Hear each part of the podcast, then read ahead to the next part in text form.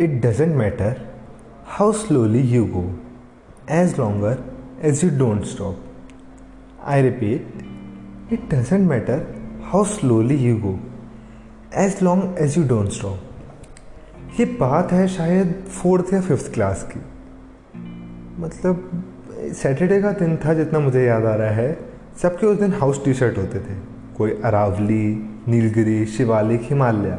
मेरा नीलगिरी था।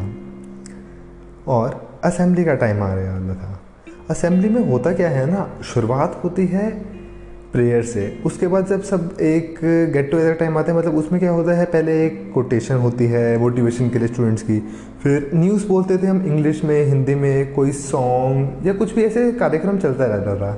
So this is how it went ठीक है? बहुत टाइम से मेरा मन था कि हाँ मुझे परफॉर्म करना है।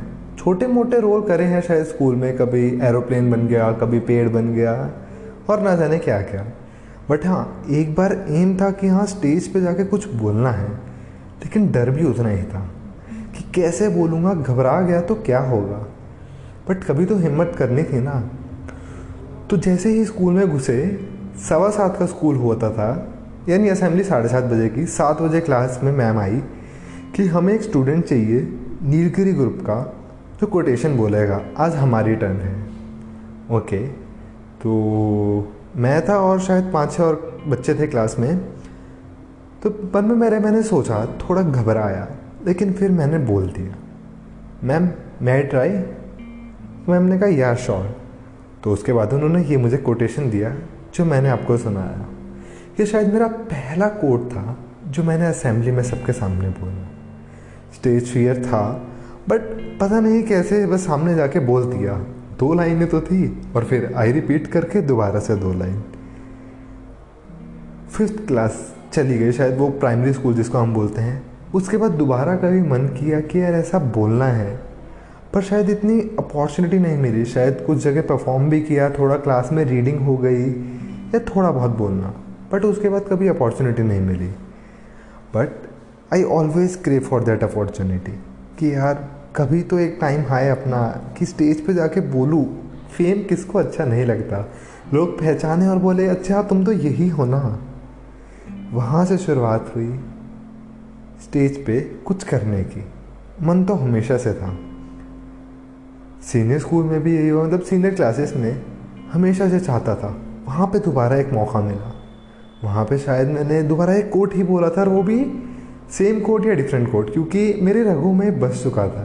तो जब क्लास में बात हुई कि ये इलेवेंथ क्लास की बात थी दोबारा, कि कोई कोटेशन बोलेगा, हमें असेंबली में बोलना है तो मैंने सबसे पहले उस दिन अपना हाथ ऊपर किया, क्योंकि मैं दिल से चाहता था कि मैं अपॉर्चुनिटी कोई मिस ना करूँ।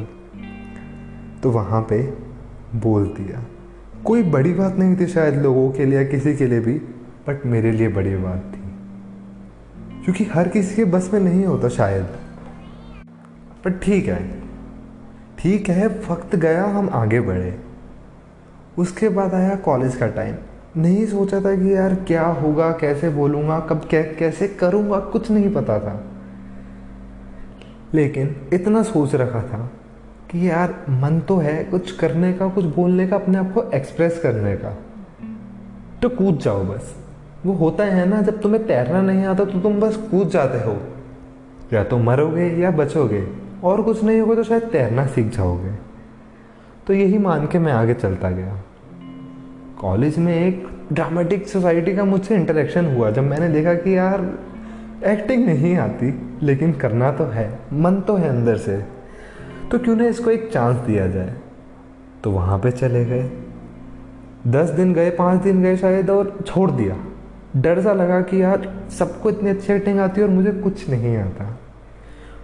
बस फिर क्या शायद थम से गए।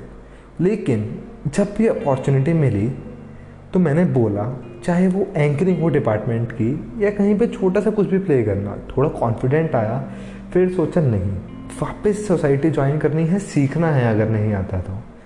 वहाँ पे जाके सीखा भले ही कुछ नहीं आता था लेकिन ट्राई तो किया और आगे बढ़ता गया। अब आप सोच रहे हो कि, ये अपनी कहानी क्यों सुना रहा है?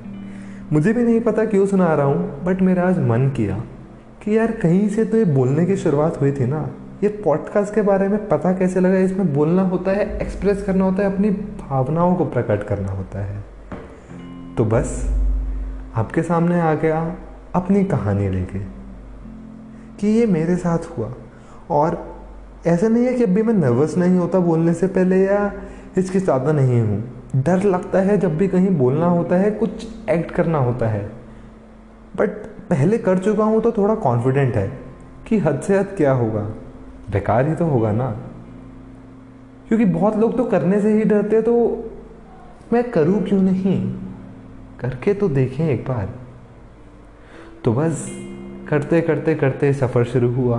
पिछले साल से यहाँ पे पॉडकास्ट रिकॉर्ड करना चालू हुआ।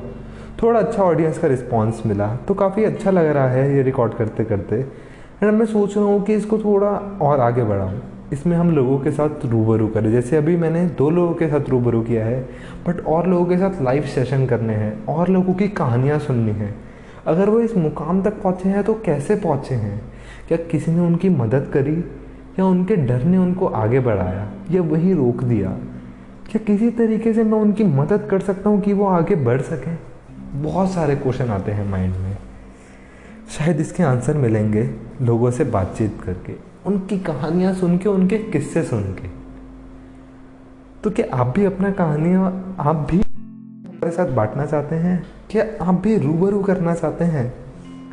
तो feel free to connect with me मेरी इंस्टाग्राम आईडी है अदाकार dot nine nine A D A K double A R dot nine nine या फिर अगर आप यूट्यूब पे सुन रहे हैं तो वहाँ पे कमेंट करके बताइए। क्योंकि अब मैं जुड़ना चाहता हूँ लोगों से, उनसे इंटरेक्ट करना चाहता हूँ, उनकी कहानियाँ सुनना चाहता हूँ, और उनसे सीखना चाहता हूँ। शायद बाकी लोग भी ऐसे ही सीखे। तो कहने का मतलब यही है कि अगर किसी चीज़ से डर लगता है ना मेरे दोस्त तो कर लो उसे। हद से हद क्या होगा? मरोगे तो नहीं ना। कुछ सीखोगे ही सही ना।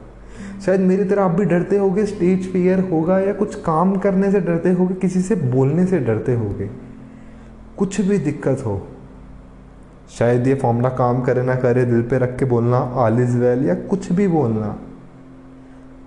पर एक बार को सोचना कि यार, क्या ज़िंदगी ऐसे ही गुजारनी है? अपने डर से लड़ना है ना? खुद से जीतना है ना? तो बस, सीख जाओ तैरना। बहुत आगे तक जाओगे। अगर अच्छा लगा तो अपने दोस्तों के साथ शेयर करो फैमिली के साथ शेयर करो, या अगर किसी का शेयर नहीं भी करना तो बस इससे सीखो। मैं नहीं चाहता कि आप ज़बरदस्ती इसको आगे फॉरवर्ड करो शेयर करो अच्छा लगा तो ही लोगों को बताइए, अपना किस्सा मेरे साथ शेयर करें, और बने रहिए रूबरू के साथ। मिलेंगे आपसे अगले पॉडकास्ट में। तब तक के लिए अपना ध्यान रखिएगा।